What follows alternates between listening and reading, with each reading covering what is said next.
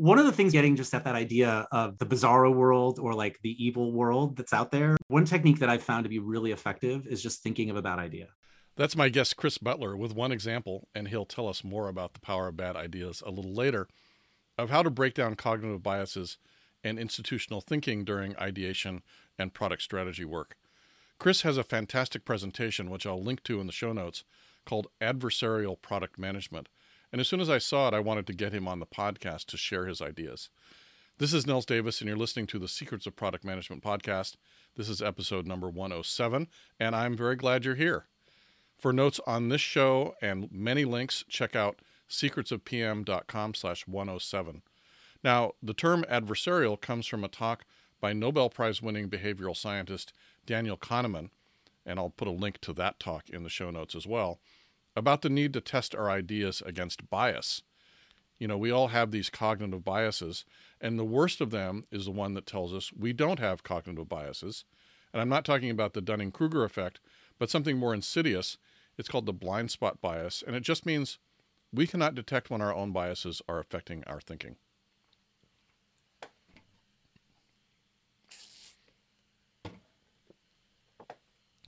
And of course, it's not just us product managers, but everyone we work with as well. Now, Chris is a product operations manager, meaning his job is working with the product management team at his company to improve their processes, tools, and effectiveness. In the talk and in this interview, he shares a lot of techniques he uses with his clients, the product managers in his organization, for compensating for and overcoming these biases. And that's where the adversarial techniques come in. There are various tools for creating adversarial situations. The first and most basic is to do work in a group, especially if you do it right. It's not that our biases cancel out necessarily, but they do often slant different directions. But there are other methods as well, and we go into that. In this wide ranging interview, Chris Butler goes into a bunch of these. Now, we'll get to the interview with Chris in a minute. Before we get into that interview, though, there's one other thing I wanted to mention. Adil Berdai, the founder of Kalido, will be on the show in a few weeks. Kalido, if you aren't familiar with it, is a new tool for product managers. Adil and I connected over my interest in product management tools, and our conversation, the one that's coming in a few weeks, was a great drill down into PM tools and what they should do. And we also talked about Kalido as well, of course, his actual product. But the reason I'm mentioning this now is that there's a great, very low risk introductory deal for Kalido on AppSumo right now. I don't have any stake in the company or this deal, but I think it's worth looking at if you're interested in PM tools like I am, and the price is quite low. I asked Adil to give a 30 second blurb about Kalido. Thank you, Nils. Kalido is an intelligent product management platform that allows you to manage the full product lifecycle from ideation to launch. And we built it with that end in mind to give you that flexibility. We are very excited to share this deal with you. We are up on AppSumo. So just go to AppSumo and search for Kalido. There is a lifetime deal with very generous user licenses tiers for lifetime, just one time payment. So check it out, and we will be talking a little more in future episodes about why we built Kalido and how it could help you. And if you're interested in learning more, you can find the listing on AppSumo. I'll put the link in the show notes as well. You'll hear more from Adil in a few weeks. Now let's get on with the interview with Chris Butler. I started out by asking about product operations and what it is and what he does. Welcome to the podcast, Chris. I'm really thrilled to have you here to learn more about both product operations and this fantastic idea you have in your video, adversarial product management. I'd love to have you share what product operations is as you do it, what you bring to that, and how it's working. Yeah, so I'm, I'm head of product operations for a group at Cognizant, which is a community of about 100 product managers and product analysts. And my, my goal is really to PM the PM experience for them. And what that tends to mean is thinking about better ways for us to interact as a community, right? So I think of myself as kind of a steward of that community. It could mean how do we either create or destroy process that we have um, within the community, and it could also mean you know things as rudimentary as which tools will we use as a community. And so I think of it very much as people, process, and, and technology, kind of the classic consultancy uh, pillars, um, because we are a consultancy. I also use two by twos a lot, uh, just because of the consultancy. But I, w- I would say that you know what really ends up being valuable from the standpoint of product operations is is this kind of refocusing back and forth between the individual what is their experience within the product management community you know how included do they feel how much do they feel like they can depend on the community to the idea of the community as a whole right? Like how does everybody interact with each other things like that. And, and really my customer if we were going to put it into the parlance of like you know product management my customer is the product manager right? Mm-hmm. the value that we end up creating is really for a high level leverage role like product management i uh, help provide even more leverage on that role. Things like the customer journey ends up being the life cycle of someone being recruited to joining to all the things that end up happening while you're in the community like feedback mechanisms performance evaluation promotion enablement training any of those things right all the way to kind of offboarding and how do we make sure we don't lose knowledge when people are leaving the community and so that that's kind of that that customer life cycle um, with, when we think about the idea of like metrics, I tend to look an awful lot at metrics that are similar to community based metrics. So that ends up being things like engagement, which I mm-hmm. think is I have like a love hate relationship with with engagement metrics just because it can create the wrong type of effects. But what you want to counterbalance those things with usually tend to be aspects like uh, the feeling of inclusion, mm-hmm. right? The feeling and and not, and not the idea of like we have a high percentage of that, but like looking at the cases where people really don't feel included, right? So you're actually going after the exceptions rather than the the the average. I think that this is something that's still kind of being figured out within the product operations world and, mm-hmm. and and it's fairly new right like operations as a as a role where you really think about the process has usually been more about efficiency and right. tended to have more of a financial background around it but when it came to product management of course product managers are going to product manage and so you know we we try to think about what is what is actually the the higher level things that we're trying to get at and I, I think it's more like efficacy right rather than efficiency and so I, I, think there's there's a lot of really interesting stuff going on in the product operations world and there's definitely like you know big product management people like marty cagan and melissa perri arguing about this stuff too which i think says that there's there's going to be more and more focus on this type of role and i think it's going to become more and more important for a lot of uh, product management groups is to have a mm-hmm. product operations role so what about the impact on and this is i'm assuming is pretty hard to measure the impact on the products themselves mm-hmm. through improving these things that you mentioned with the product managers, yeah. right? Do you have a sense of that and how to measure that? No, I think it's really hard, right? Like, I, I think if we over focus on customer centric metrics, one of the things I tell a lot of product operations people and, and even internally to the group is that my customer is not the customer, right? In our case, that would be like a client of, of Cognizant. But a lot of people, I think, mistake the customer of their, their organization as their main customer. And I think what ends up happening there is it, when a product operations person focuses on that, they end up just doing regular product management work. And that's that's actually something we want to avoid because we're supposed to be there as someone looking from slightly outside, not completely detached, but slightly outside of the rest of the product management organization to help improve it. I did a piece with Product Led Alliance uh, in their product operations blog, essentially about how when we mistake who our customer is, the product operations team ends up starting to do a lot of bullshit work.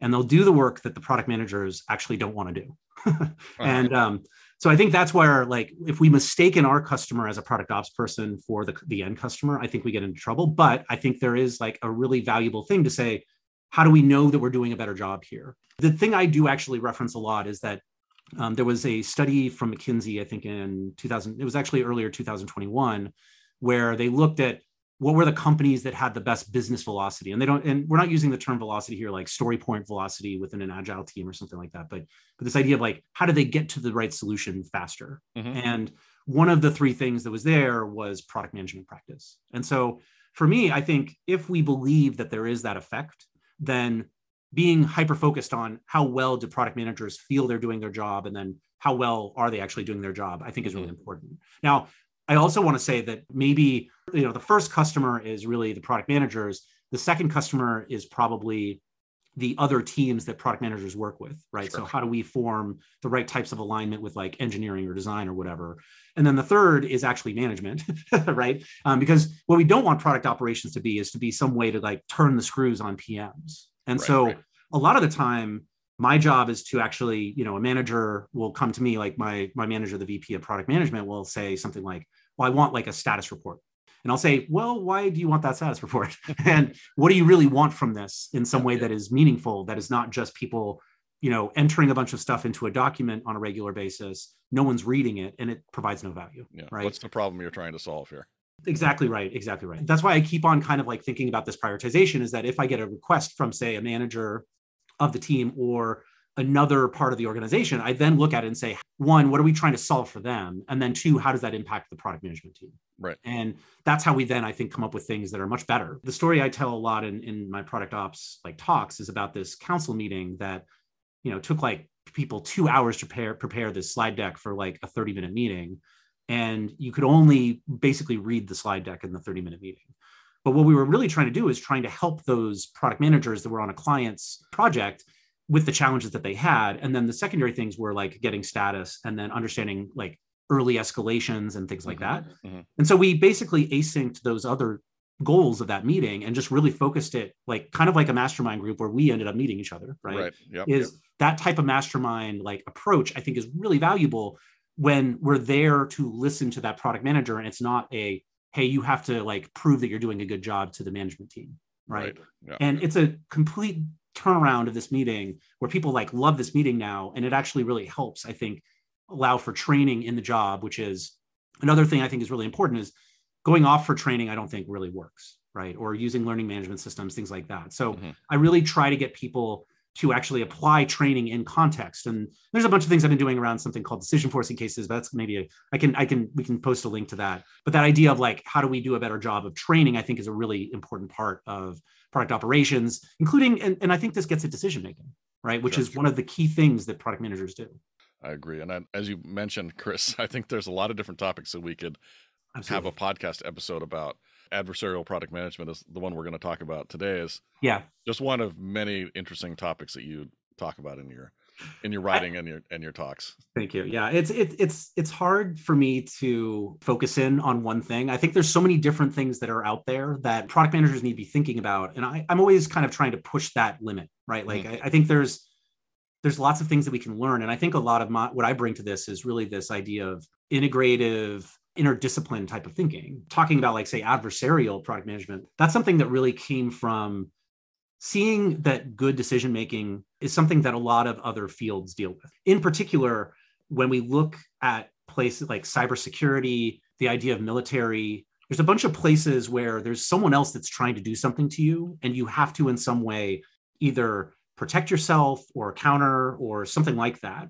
I think they end up practicing a lot of these things that that we'll talk about today about adversarial product management but it's it's essentially how do you do a better job of like attacking your own biases and attacking your own assumptions Right. that are incorrect in some way So, in in a sense, in adversarial product management, the enemy that's attacking you is your own biases and things like that. Maybe that's a way to think about it. yeah it. exactly Yeah, exactly right and and it's not like you know i think one one way i kind of when i first started looking at things like red teaming is is one of the places that this comes from which is Mhm. essentially an internal team will pretend to be the enemy Right. to attack you right Yeah. and this uh, this this comes from a lot of people think it comes from like the USSR versus US, but it's actually from the Prussian Wars, where and so it, go, it goes way back. This Way idea back. of like red teaming Way and blue versus red and everything like that. But but this but this idea is that like unless you try to think like your opponent, you're going to just do the same attacks on yourself, right? Mhm. And so now when you try to now apply this to something like product management, I think a lot of people end up thinking, well, it's actually customers that are are, are the red Oh, the team in red, this case. red team. Right. I, it's that's not the case. I, I just want to be very clear. Like to your point, the biggest enemy you have are your your current assumptions that are incorrect in some way, and Right. it's incredibly hard to know which assumptions those things are. Right, that's the hardest part. Yeah. You've broached the subject already, adversarial product management. Why don't you give a little bit more of an explanation of of what you mean by that? What does adversarial mean in this context? We've sort of touched on that. Yeah, And we'll get into some discussions about how to do it and why it works. adversarial is really about that there's two sides to something and Mhm. that those two sides end up creating some type of either tension or in the worst cases violence that causes the two sides to be different in some way right and so this there's a phrase in um, like red teaming circles which is like steel sharpens steel and i think it's actually bruce lee that ended up saying it and it might have been, been like earlier than that the quote that i really like is that no plan ever survives contact with the enemy Right. um, and Mike Tyson has a version of that, which is that everybody has a plan until they get punched in the mouth. And, Right. and so this is the thing that like we come up with all these plans we come up with all these prds we come up with all of these like things where we think that if we just think hard enough about something that we'll get it right mm-hmm. but the reality is once we start to actually release it into the world there's a lot of ways we get things wrong. There's all these biases that I, I like to talk about inside of the adversarial world that we're trying to solve are things like groupthink lack of diversity um, this idea of being certain which is actually an emotion not a rational thought there's a bunch of things that end up getting in there um, that I think are really interesting. You know, even even this idea of like I, am always going to mispronounce this, but like the Einstellung effect, which is that once you start to have a preconception about something, it kind of leads you down a path. It's almost like an anchoring bias towards one way sure, of doing something. Sure. Yeah. Right. So there's all these biases, including the blind spot bias, which is my favorite bias because it's that you don't know how you are being biased right now. Right. Because it would not be a bias if you knew what was going on. And so, what I kind of think about is how do we do a better job of finding these adversarial moments mm-hmm. where it can actually help improve our thinking in some way. Everybody has to put things into like a pyramid because I think it's like as we get we get started, it gets broader and broader. I, I think I'm using a pyramid in the wrong way as well because I'm using it like from the top to the bottom. Um, but I, I think it's really like a couple key things. One is what are techniques you can use that help you with your own thinking, right? Mm-hmm. Like Mm-hmm. One of the things that I, I do a lot is like if, you know, even just the idea of like in writing, reading out loud your writing puts sure. you in a different point that you can now understand your writing in a different way. Like, so, so it's like things like that where you're trying to, it's very hard, but you're trying to get outside of yourself, right? right. Then you have your Change, changing the, the modalities. I've, I've called that. I have, cause I have a podcast about that exact technique, yeah, right? Exactly. The value of talking out loud. Exactly right. Exactly right. And, and so like, there's things you can do to kind of help yourself right? And, and there's a bunch of stuff that's there. Then there's your team. So, how you create your team, how you set up what different people's responsibilities are, mm-hmm. how you do things like um, consent over consensus, which I think is a really important topic about like how you trust in your teams. And then how do you set up opportunities for people to disagree with each other and to actually have like productive arguments, right? And so that, and then the next one is a lot of the time we'll do things like customer research. Customer research is how do we now do a better job of understanding what, our preconceptions are about our customers. And then the last one is competitive analysis is, is another layer in there. I honestly, most of the time for most product managers, it's not like you're actually competitive against another company. It's more about your customer just doesn't care about you, right? Like that's that's the more likely thing that's going to happen. And so that's why I focus in on the customer one. But there is this idea that like if you're Uber and the other person's Lyft, what are these things? Or if you're like Google versus like Amazon or Facebook, there's these huge things that are basically being fought through like little weird proxy wars, right? right. Um, and and so I think there's something interesting about that as well from a like a com- competitive landscape uh, point of view as well. Sure, sure, that makes sense. And then the last one, by the way, is just the universe itself. And that's where I think like really interesting patterns around randomness come into this world. Doing a better job of being adversarial actually requires you to think differently than you do. And I a way to do that is to use randomness. Right. Um, and so I think that's a really interesting part of this topic too. Yeah. So one thing that you you mentioned and it made me think about is one of the things when you have an adversary, they're looking for weaknesses all the time. Yeah. yeah. And cognitive biases, as you talked about, and all these different things, they're kind of a type of weakness. Yeah. That the the world will exploit. Absolutely. If you're a product manager and you don't do something to manage them, is is that's, one way that I kind of think about it as well. It's really interesting in it as you lay it out. It's like, oh yeah, I can see how those things happen. Yeah. Right. And they've happened to me, obviously, and they've happened to all of us. Absolutely. So now the question becomes okay, what do we do about that? Right. What are some tools that we can bring to say, okay, we're going to step into this kind of war game, red, blue, red versus blue game of yeah. product management and try to outthink our opponent which is ourselves. yeah. so you're you're like it's it's one of those movies where like the person gets the evil clone of themselves and they have to now fight themselves. It's it's always impossible because you throw the same punches. That's right. right. Yeah. so, exactly. one of the things maybe getting just at that idea of the like the bizarro world or like the evil world that's out there one technique that i've found to be really effective is just thinking of a bad idea and so I use this in a lot of different places. One is like individually, but I think also when we're doing like ideation within a team, mm-hmm. trying to mm-hmm. come up with like a bunch of ideas and di- like divergent thinking type of sure. stuff. Um, coming up with a bad idea is really interesting because there's a lot of different things that we think inside of our head that means good and it's actually a bunch of interlocking or like it's like a million different dimensions that we're thinking about at once that could be like ethical it could be roi it could be in the product management world it's like you know how much does a customer want this versus the business versus can we build this you know feasibility. There's there's like a million things. And it's not just a venn diagram. I hate venn diagrams to describe what we do. I think it's something we should stop doing. I keep on seeing for product operations there's like a million venn diagrams as well. This is a venn diagram free zone while we talk about this okay? But but there's like a million dimensions that mean good right? Right. That's why it gets so complicated when people do ideation around good and then you do a convergent activity to like dot vote to what is good is really interesting because people have very different dimensions about what is good as well right. between individuals. But i think the thing i want to exploit here with the bad idea is that now taking the opposite of what is good is bad is a million different dimensions that are bad sure right? sure. and a few of those are wrong. We just don't know which ones right? And so what you end up doing is you end up basically taking the opposite of what you think is good but then you take a moment to look at the bad ideas. And yeah a lot of them are garbage and actually mm-hmm. are probably bad for people in general right? Like right, right. Um, but then you come up with like a couple ideas where it's like, well, if I relaxed this assumption, it would be okay. And in this talk, which I think like, you know, I kind of do, I, I like doing things that seem scary and like improv inside of these uh, these talks I do. And so in that talk, right, like I ask people, I want everybody to ideate what are bad ideas for what we could do for like a meetup, right? right.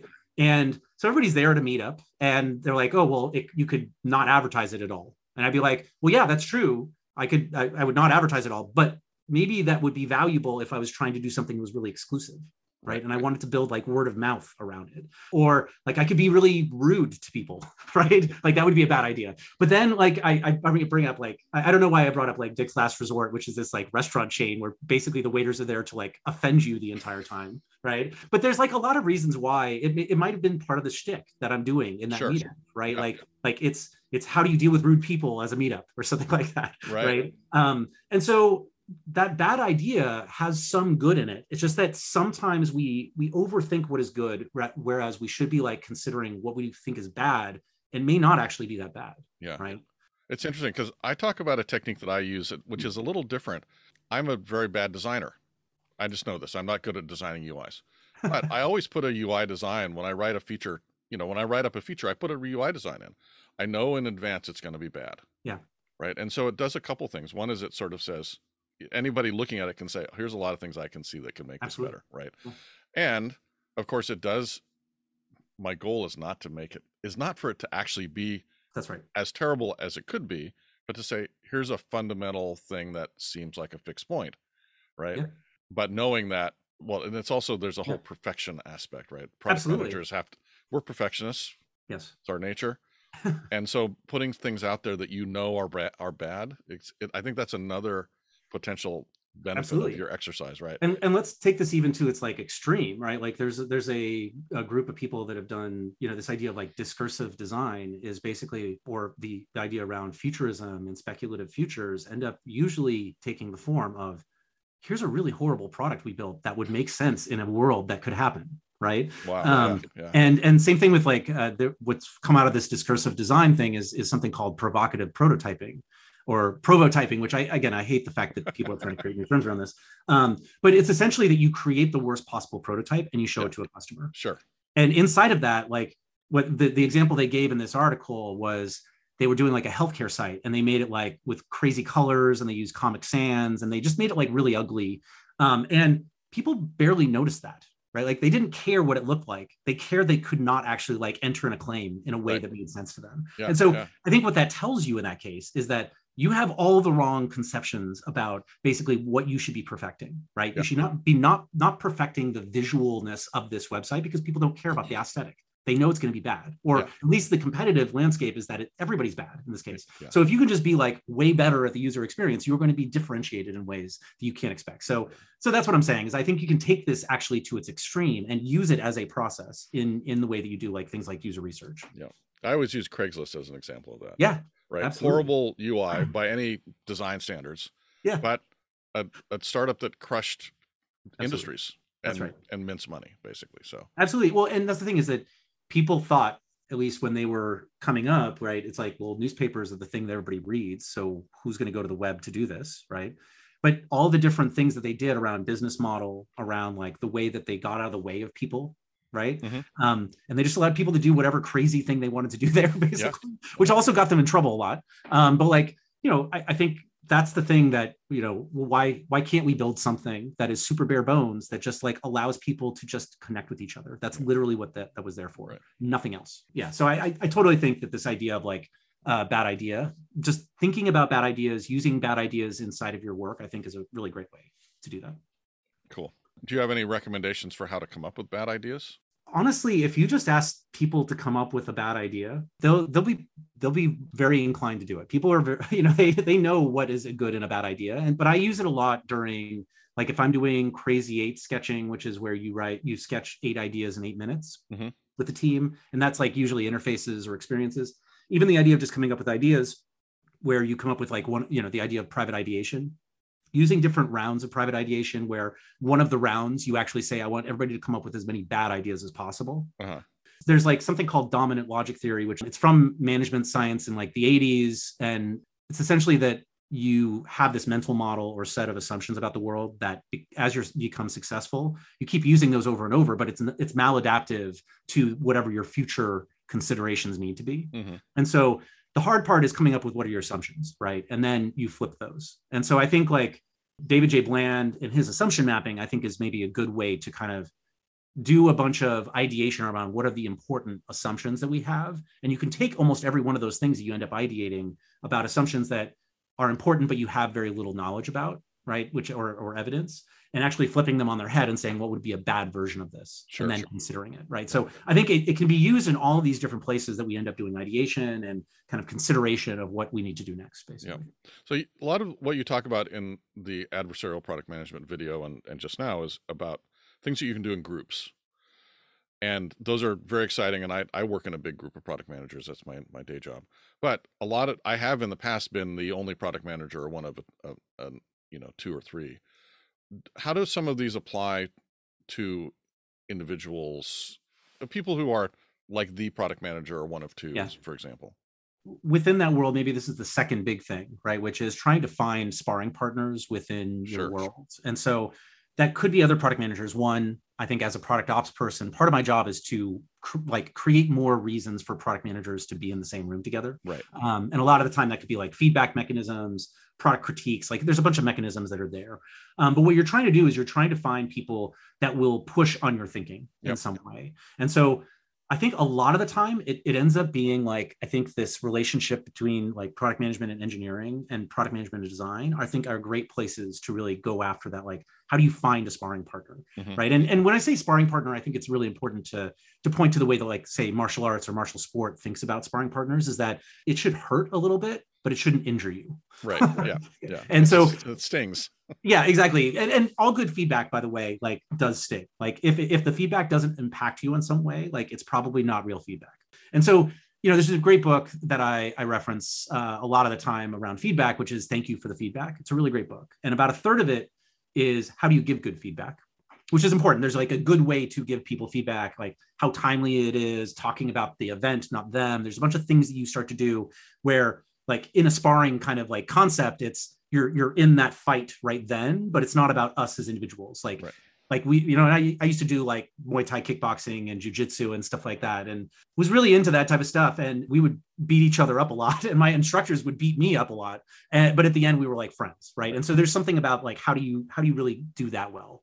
But then the last two thirds of that book is essentially how should you take feedback? Because not everybody's going to be able to give it to you in the way that you need it. Right. and so i think like some of the things there are how do we actually think about what we use from this information right? Because some information we get from people is helpful and we agree with and we want to change but there's other times that we're just like yeah you know what? I thank you for your view right? Thank you for your feedback but i'm not going to do anything about it. Like that's basically like what you, so so i think like in this world of like sparring we have to be get better about thinking for ourselves like what is it that we need from these types of things? And so mm-hmm. i think this gets into not only how do you build the right type of meetings to be able to have disagreements but also the right types of relationships inside the organization where you can have tension um, mark abraham like talks about this in his book around you know product management is about tension and i'm quoted in there a couple times as well so i'm not just pitching his book or anything but i do think the the the idea like in the idea of like a team topology right for product management. Mm-hmm. Um, this is the reason why it's so important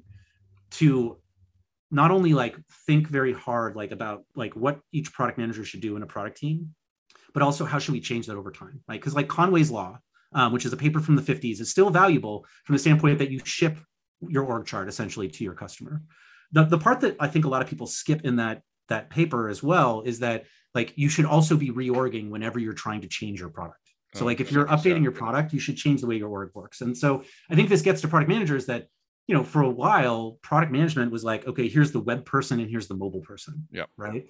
But that's bad because you then end up creating a tension between channels, which you don't want, which means like different people have different language and yep. they have different experiences and there's different ways to do things. I think the better way to, to focus this nowadays is more like around persona or job to be done or experience or something like that. Sure. You still then have tensions between these things. And so, anyways, that's all I'm saying is like, I think part, part of this point around good sparring partners is that you want to build the right types of tensions as well. And and that's why like the trifecta or the balanced team of like product management design and uh, like engineering is a tension between three very different things right? And it's design is kind of like how does this experience work? How does the person see it and feel it right? The engineering is like how maintainable is this over time? Like how how much can we actually do what we need to do? And then product is like ideally how are we connecting this to other things like business and safety and security and all these other things that should be there right? Sure. So i think that's like a really important aspect of that like sparring partner attention is is how do we find these things and then create healthy relationships that are like that. That makes a lot of sense. And then you, so you've talked a lot about different techniques and, and again some of these group things and and yeah. in your talk you also talk about randomization yeah. You, you mentioned earlier. So talk about some tools for randomization. Yeah absolutely. I think randomization is is really interesting because randomization doesn't care what you think or feel right? Like it doesn't care at all. And and so what you can do is like just even this idea of uh, one of the things i do a lot and i'm holding up like a deck of cards right now which are called oblique strategies right?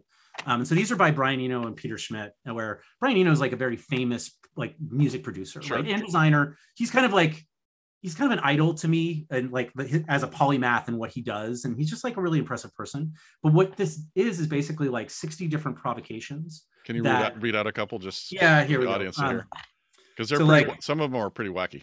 They are. Well so this started out as like a piece of paper he had with like 15 provocations mm-hmm. and david bowie was like and his his band was like i don't know what to do right now. I feel like a block in music. He like read off one of these provocations and have them do that right? Yeah. so one of them is like ask your body which is super high level, right? Or listen to the quiet voice, or only one element of each kind, or tidy up, right? And so all these things are like weird provocations when trying to now align it with what you're tr- you're trying to do, right? Sure. And and I think that's why humans are so interesting is that randomness by itself is just garbage, right? Static.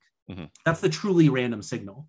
But what we're trying to do is we're trying to take something that is like a random signal and then interpret it through the human mind that then finds meaning in something and then turns that into something that is maybe higher variance thinking than we would have done otherwise right, right? and um, i mean i actually take this book that i recommend to a lot of product managers. Doesn't seem like a product management book but it really is. Why greatness cannot be planned. And i think about this book a lot because it's really really good about talking about the uncertainty of the world. But i think the part that's really interesting about it is it's actually like a book about of like machine learning papers um, where they created something called PicBreeder where basically used a computer would generate um, a through an algorithm like an image, and they would create a field of these, and then a human being on a website would say which one they liked the most. Right. right. Again, no, uh, the, it was just like good, right? Whatever that means to that yeah. person.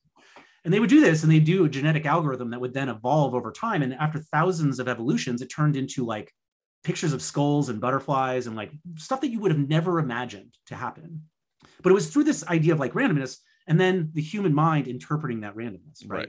I, I, have like another deck of cards which are called the like user centric questions by try triggers and i've actually created a deck with them by the way. So i have written a deck of cards uh, for machine learning projects which are basically these the try trigger de- decks are kind of like 60 questions you'd want to ask um, about like a user centric project right? Mm-hmm. but you don't have time to ask all 60 of those questions for every decision you're making. Right. If you just suddenly pull out like five of these cards and consider them, you've now expanded what you've considered overall. Mm-hmm. And I've even gone as far as like the idea of like tarot decks and stuff like that. Sure. So yeah. um, one of the party tricks I do at like conferences is I'll do like a product reading for someone and I'll use the cross format of the tarot cards, which is five cards.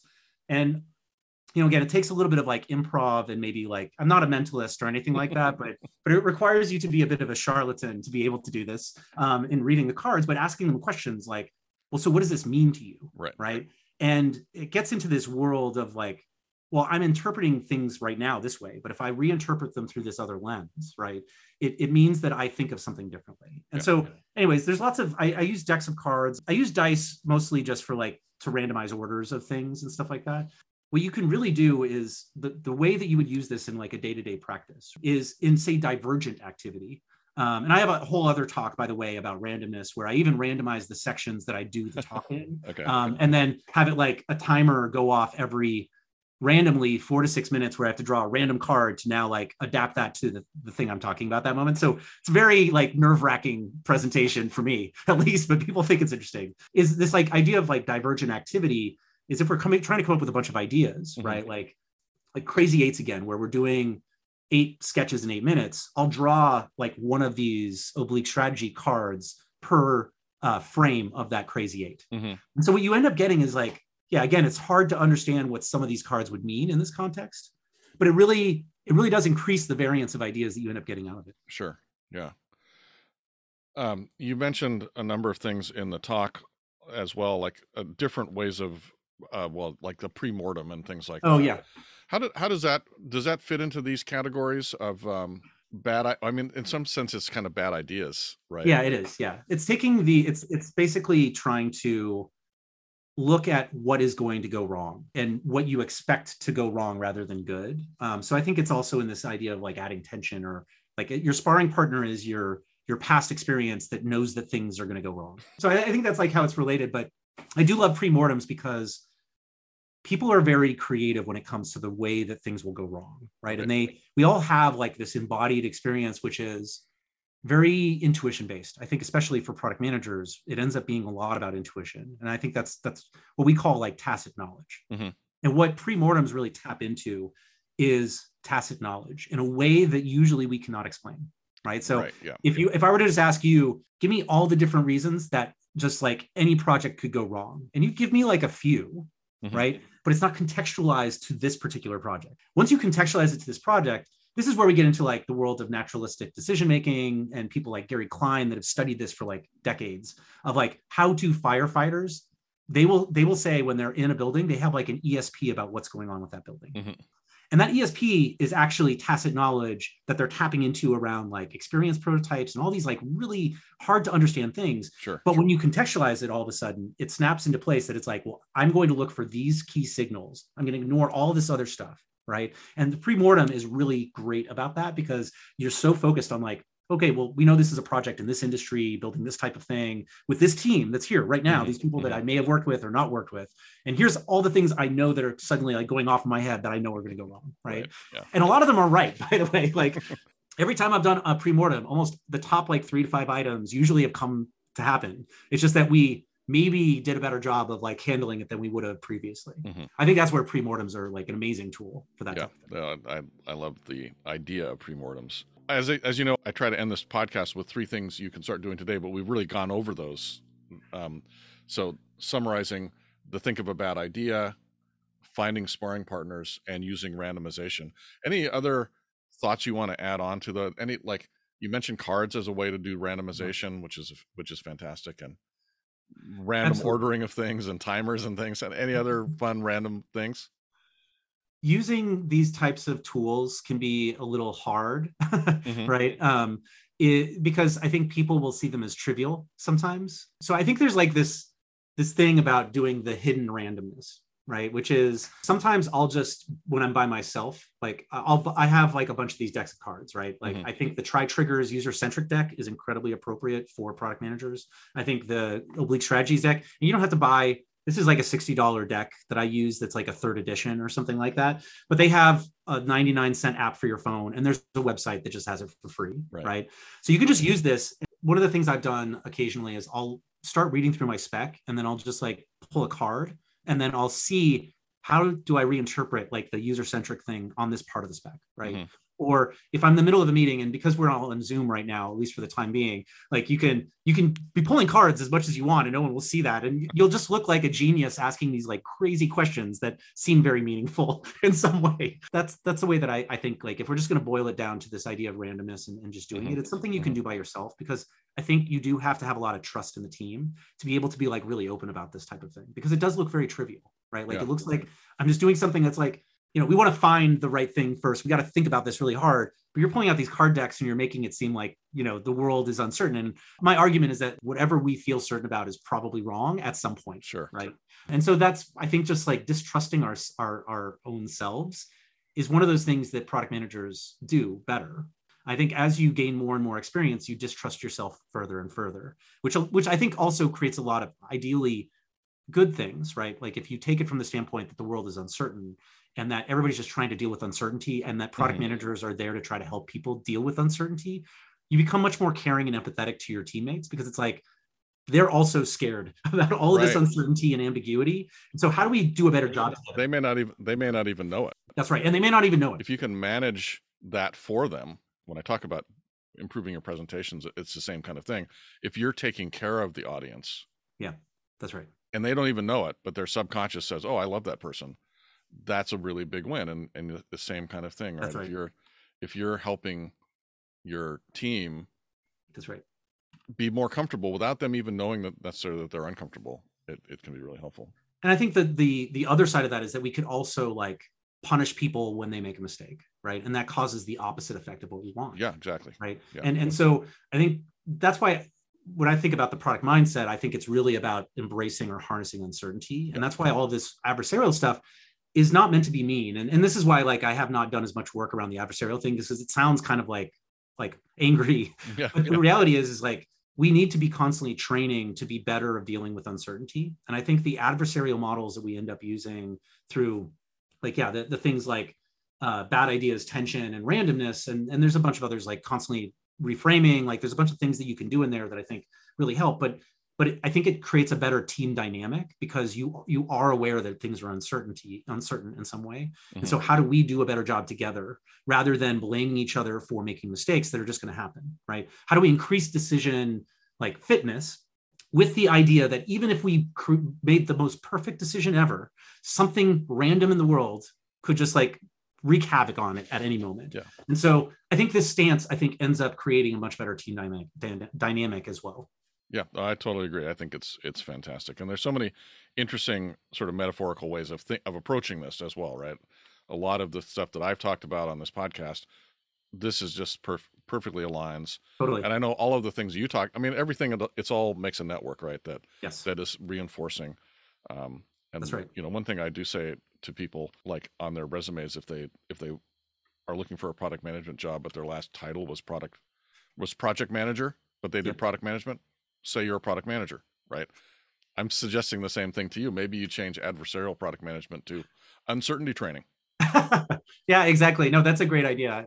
I need to do a better job of branding all this stuff. that branding is not my expertise, right? But I think that's where this connects with product ops too, right? Is is a lot of my job and the reason why I'm so passionate about this is that helping product managers be better at their jobs is something yes. that I really love and like really focus on. And yeah. so product operations, there are some things that are just very standard kind of we need to have you know for whatever reason this this thing is causing us a problem with our our group and so we need a template right? Like something simple like that. Right yeah. This idea of doing a better job of creating healthy tension allowing for more explore, exploratory meetings and thinking and feedback sessions is also our job and yes, to create yes. that space right? And, and so i think that's that's where i think a lot of not only product ops people but i think you know, when, when, the reason why I got into product ops is because I was basically doing product ops when I was a product leader. It's just that I was not having my incentives aligned with that. My incentives were aligned with the product, not with the people. Yes. Right. And so that's why I kind of moved into this realm of product operations is I, I enjoy that, that kind of alignment better. Um, and so I think every product leader does this. It's just that they probably don't spend as much time as they should on it. Exactly. That's a good, good closing comment, Chris. Well, this has been so interesting. I love these ideas, Chris, and all the different ideas that you. I mean, again, maybe we even make a regular thing where you come and tell us about some new wild thing that you're working on or thinking about. Absolutely. Um, I think that would be a lot of fun for for me and for the audience. I would So love that. Yeah, please. great to have you on, and uh, I will put links to as many things as Chris mentioned as I can find, all the cards, and um, certainly the videos that you've mentioned. I'd love to put the video, the link to the random video that you mentioned, if, you- Yes, if that's absolutely. online. And um, yeah, this event. If if people wanted to learn more or reach out to you, any Yeah. quick notes on that? the places that you want to follow my content is going to be on Medium or uh, YouTube, and so we'll include those links. Um, but then, if you want to connect with me, I mean, feel free to just use LinkedIn. I'm very active there. I post a lot of my stuff there, and I'm I'm more than happy to connect with people. Um, and so, uh, yeah, please just get in touch with me. I'm I'm happy. I always love to hear about other people's problems too. So like, don't don't ever feel like it's a burden. To me, learning about other people's problems is is really really valuable. So, well, this has been great, Chris. Thanks again for j- joining. Good luck on your future endeavors, and and I can't wait to see more videos and all that kind of stuff. They're so good, and to see you in the mastermind occasionally. Absolutely. Well, thank you so much for the time today, and I, I really, you know, hope that uh, your audience gets some some interesting ideas out of this. So, thank you so much for including me. Definitely. Thank you very much, Chris. I hope, as Chris mentioned, you got some interesting ideas out of this. I think these ideas are great and have great returns for the relatively small effort required to start taking action. Let me know your thoughts on how you're handling cognitive biases and if you'll be using any of Chris's suggestions. Now, this has been episode number 107 of the Secrets of Product Management podcast. You can find notes for this episode at secretsofpm.com slash 107, including many links to all kinds of resources Chris and I mentioned. This is a fascinating area, and I'm sure you'll find some information in those links that you'll be able to apply right away. You can also leave a comment or complaint on that show page or connect with me on LinkedIn or Twitter. If you enjoyed this episode, please like, rate, and subscribe to the podcast on Apple iTunes or wherever you get your podcasts. And until next time, this is Nils Davis. Bye bye.